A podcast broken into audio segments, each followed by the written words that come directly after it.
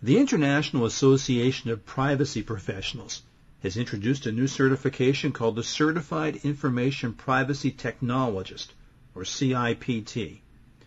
What is this new certification? Who is it designed for? And how is it being taught? Hi, this is Tom Field, Vice President of Editorial with Information Security Media Group. I'm talking about the CIPT today with J.C. Cannon. He's a privacy advocate and author who's got more than 25 years of software development experience. JC, thank you so much for spending time with me today. Oh, my pleasure. So, JC, to start out with, give me some context. Tell me a bit about the CIPT and what's unique about this certification. Well, the CIPT certification is the first of its kind private certification. It, it basically covers protecting data on the client, the server, across the network. It covers privacy by design, creating privacy notices and policies, the Internet of Things, and, much, much more. Uh, I think the thing that differentiates it from any other type of certification is, first of all, it's focused on privacy, and secondly, it covers a broad range of topics and also goes deep on several topics, you know, focusing specifically on technology and IT professionals. So you're hinting at the next question I want to ask, which is, but but it's a good question, and, and, and, it comes down to who is this for, and more important, why is this certification needed? Well, it's designed for you know IT security and software professionals who want a deeper understanding of how privacy impacts their day-to-day lives.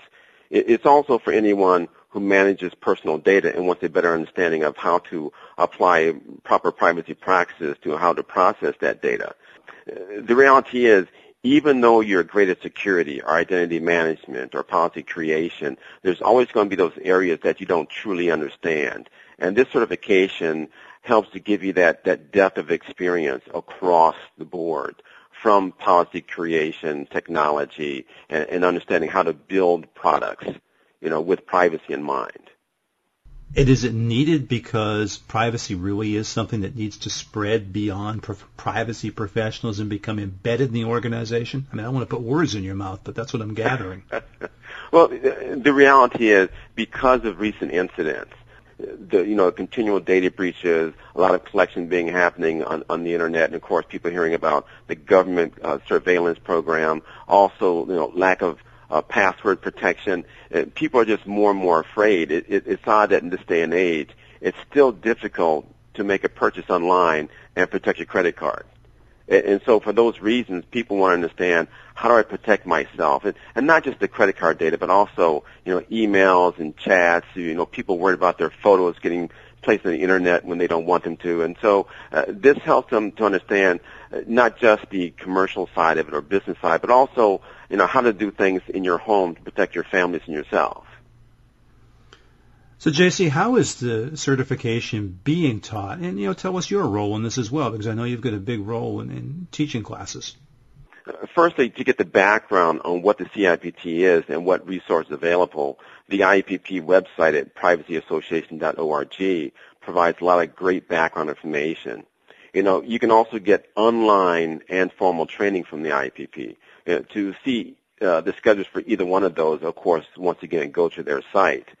Now, uh, I think the best model is, of course, getting the in-person training where people like myself and other instructors who have, you know, vast experience in privacy and technology can give you that hands-on training. Uh, there's also uh, self-training that you can download and prepare for. Uh, there's a book that you can buy, and, and then again, uh, there's the certification training, and then the, the certification test itself that happens by the IAPP. Okay, so JC, let's back away from the CIPT for a moment and just talk about what organizations need to be teaching their rank and file employees today about privacy. I, I think it starts off with you know, how individuals should be protecting their own information because uh, the better a person can protect their own information, the better they can protect an organization's information. And of course, it, it starts with how to have strong passwords. I, I can't emphasize enough. You know, today still, you know, the top three bad passwords are, of course, password one two three four five six, and then of course one two three four five six seven eight, as if more digits makes it stronger understanding SSL and how to protect themselves with that, how to um, block cookies, uh, just doing a simple thing of looking at the security and privacy features of the applications and services they use every day. It, it, it's amazing how many times people use browsers for years and never know how to turn on private browse mode, for example, or how to delete cookies or, or block cookies from some specific websites. And so those kinds of things are really important to teach individuals. And of course, depending on what your job is, you know, protecting data or building applications, building websites, of course you need to get a, a different type of focus training. And so for an organization that really needs to have a privacy program, what are some of the initial steps to get that started? Organizations need to take a, a step back and really evaluate themselves to a certain degree. For example, you know, what are their privacy principles that they actually want to stand behind? What is the actual uh, privacy practices that impact them, the legislation, because if they're operating in Canada and the United States and European Union, then all of those things are going to impact them. They need to understand what their customers' expectations are in order to make sure that they're not having any particular practices that are going to offend them or, or uh, alienate them if they belong to industry organizations such as the IAB or NAI, then they're going to have specific privacy uh, principles that apply to them or codes of conduct that apply to them. Um, once they have an understanding of exactly what the impact of external internal uh, pressures are around privacy, then they need to go off and start building those privacy policies, uh, privacy uh, processes, training, which is a very important piece of it, you know, all the policies in the world aren't going to do any good if your employees don't understand what they are and, and how they relate to them. And the next thing, of course, is auditing. So build your policies and processes, train your employees, and then audit everything to make sure they're running smoothly. You talked before about some of the measures that organizations can take, like password protection, getting smarter about passwords. Based on the organizations you see, what are some of the fundamental things they can be doing to better protect critical data, particularly customer data? There's a lot of things they can do, and I'll talk about the simple stuff first. You know, SSO on your website is just an easy thing to do. Having it by default uh, can do that. You know, having Start TLS on the servers, having HSTS on the client side, enforcing password uh, length and strength within the organization are the simple things. And of course, encrypting data at rest.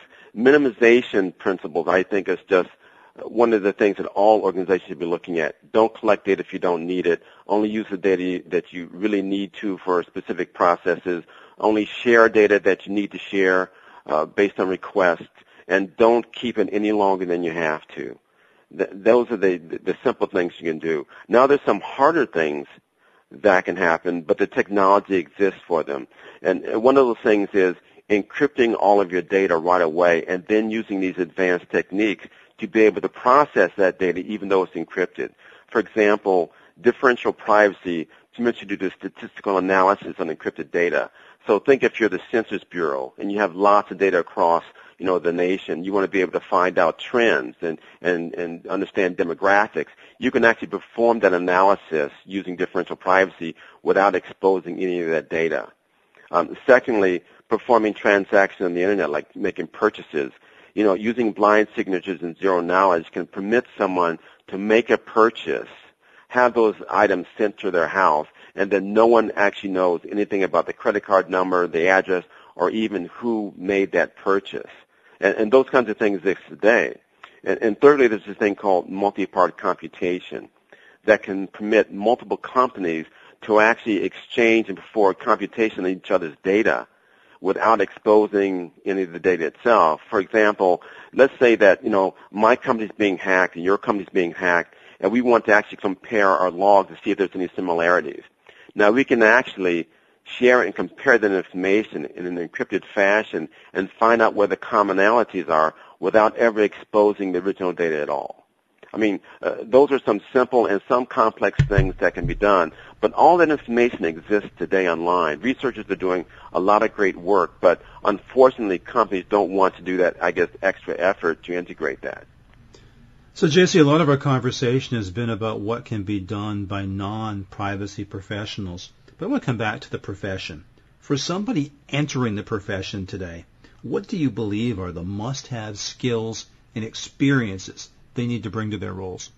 Well, the first thing is truly understanding what privacy legislation exists because that will help them understand what may impact their organization. Uh, next, understanding, you know, what true transparency, control, and the minimization principles are. Um, keeping up with the daily, let's, let's not be so uh, cynical, let's say uh, weekly or monthly privacy incidents that occur in the press. So not only do they understand what incidents are occurring, but how companies respond to them, how they actually fix those things. I mean, you, you want someone who's familiar with the privacy landscape, you know, understanding legislation, the regulations, uh, what impacts people as far as um, their knee-jerk reaction, what offends them, and that can help you build better products, services, and, and websites. So having that uh, basis before going into a company and saying, I want to be a private uh, professional, is going to do a lot for their career. Well, great. And to bring us back full circle, we started out by talking about the Certified Information Privacy Technologist program for people that want to learn more about it. Where can they get more information, and where will there be up, up, upcoming training? The IAPP website at privacyassociation.org has all the information you need on this certification, how to get the training, and how to actually take the certification test itself. The CIPT is going to be launched this September in San Jose at the IAPP Academy. I believe that's September 16th to the 20th in San Jose at the Convention Center. And of course, the, the Privacy uh, Association.org website will give you all the details on that. They will be providing the first trainings, and as a matter of fact, I will be in there as well, uh, providing some of the training. And you can take the certification during that academy as well. Excellent. JC, I appreciate your time today. I appreciate your insight and your information. Thank you very much. My pleasure. I've been talking about the Certified Information Privacy Technologist training class and examinations. I've been talking with JC Cannon, privacy advocate and author. For Information Security Media Group, I'm Tom Field. Thank you very much.